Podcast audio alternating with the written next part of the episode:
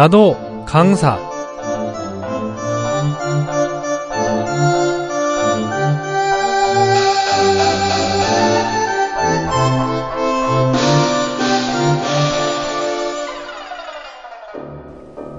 안녕하십니까 SOH 청취자 여러분.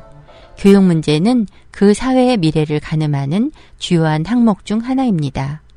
오늘날 학교 폭력, 교실 붕괴 등 어두운 낱말들이 종종 우리의 마음을 무겁게 합니다.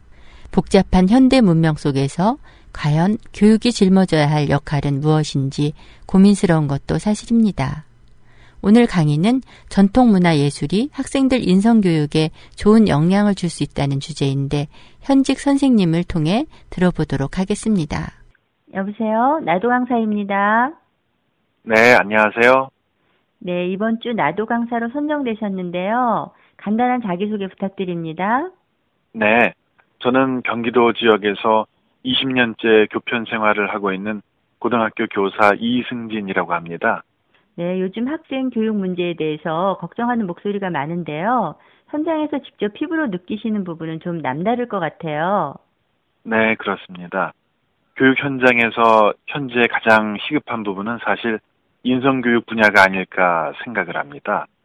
그리고 이 인성교육 부분은 학교뿐만이 아니고 가정이나 사회 구성원 모두가 관심을 갖고 동참해야 좋은 교육이 이루어질 수 있다고 생각을 합니다. 네, 그래서 오늘 강의 주제도 학교 바깥의 교과서라고 정하셨는데 선생님만의 특별한 인성교육 사례가 있으신가 보죠? 네. 특별히 개인적으로 기억에 남는 한 학생 이야기가 있어서 이번 강의에서 소개해 드리려고 합니다. 네, 그럼 강의 부탁드립니다. 네. 오늘 말씀드릴 강의의 주제는 학교 바깥의 교과서입니다. 아, 제가 몇 년 전 고교 1학년 담임을 맡았던 반에 좀 남다른 남학생이 한 명 있었습니다. 아, 이 학생은 중학교 때부터 특별 관리 대상이었습니다. 병원에서 심리 치료를 몇 년째 받아오고 있었고 겉보기에도 깡마른 안쓰러운 모습이었습니다. 당연히 학교 생활도 부적응이 심했고요. 무엇보다도 학생은 마음의 문을 굳게 닫고 있었기 때문에 늘 외톨이였습니다. 이 학생에겐 친어머니 대신 새어머니가 계셨는데 헌신적으로 뒷바라지를 하셨지만 아이에게 한계를 느낀다고 제게 말씀했습니다. 초등학교 시절 학생의 생모가 느닷없이 병으로 세상을 떠나면서 아이가 받은 충격이 아주 컸다고 했습니다. 게다가 새어머니는 이 아이가 종종 밤늦도록 집에 들어오지 않는데 한참 찾아다니다 보면 동네 건물 옥상에 올라가 있는 모습을 발견하게 되고 그때마다 가슴이 철렁 내려앉는다고 말했습니다. 누구나 사람들에겐 살아가면서 마음의 상처가 생기게 마련이고 그것을 이겨내는 과정이 바로 성숙의 과정일 텐데 이 학생은 그만 너무 일찍 어머니와 같은 의지할 곳을 상실했던 거죠. 오히려 어머니의 기억이 학생에겐 큰 상처였던 셈입니다. 그 어떤 공부나 상담으로도 이 학생의 굳게 닫힌 마음을 열 수가 없어서 담임 교사로서도 안타깝고 고민스럽기만 했습니다. 학교에서 배우는 교과서가 아니라 학교 바깥의 교육 자료로 아이들의 지성과 인성을 교육할 수는 없을까? 그렇다면 학교 바깥의 교과서로는 어떤 것이 좋을까?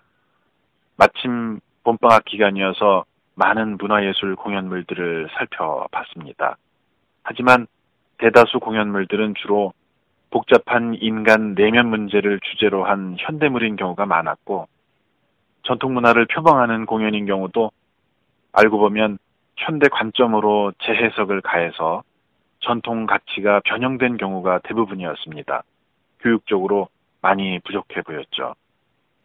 그러던 중에 제가 전년도에 관람했던 문화 공연 한 편이 떠올랐는데 미국의 현인 예술단 공연이었습니다.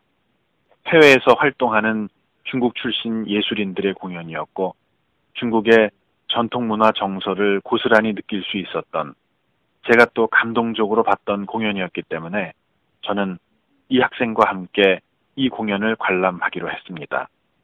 해외에서 더 유명세를 타고 있던 현인 예술단 공연은 중국 5천년 문명을 무용과 춤 그리고 음악으로 표현했습니다. 우리는 언어의 장벽 없이 인의 예지신, 충효, 그리고 선과 악 이런 전통적인 가치들을 아주 흥미롭게 이해할 수 있었습니다.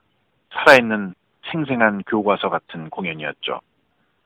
공연이 끝나고 학생의 표정을 살펴보니 마치 깊은 휴식을 하고 난 듯 홀가분한 모습이었는데 특히 중국 전통 악기인 얼후 연주가 아직도 생각난다면서 아이는 얼굴에 홍조를 띄었고 눈동자가 반짝거렸습니다.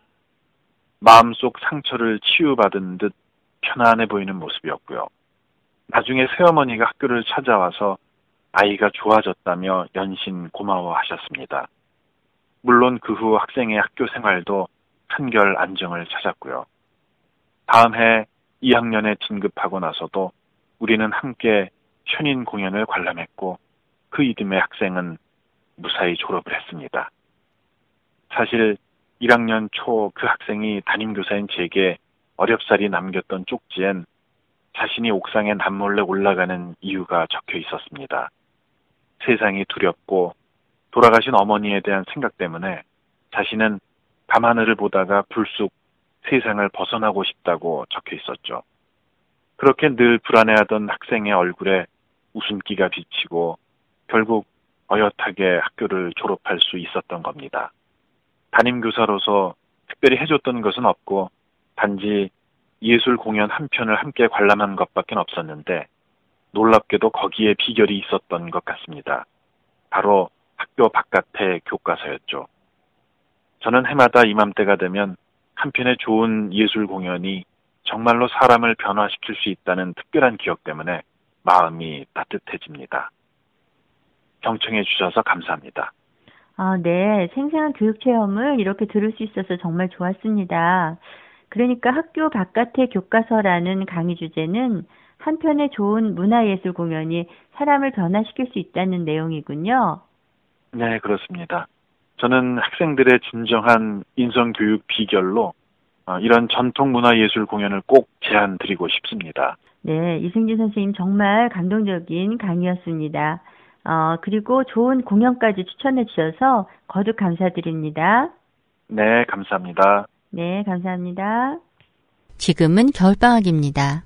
자칫 집에서 게을러지거나 학교 공부에만 내몰릴 수도 있는 시기인데 좋은 문화예술 공연을 온 가족이 함께 관람하고 이야기꽃을 피워보는 것은 어떨까요? 지금까지 진행해 황명혜였습니다.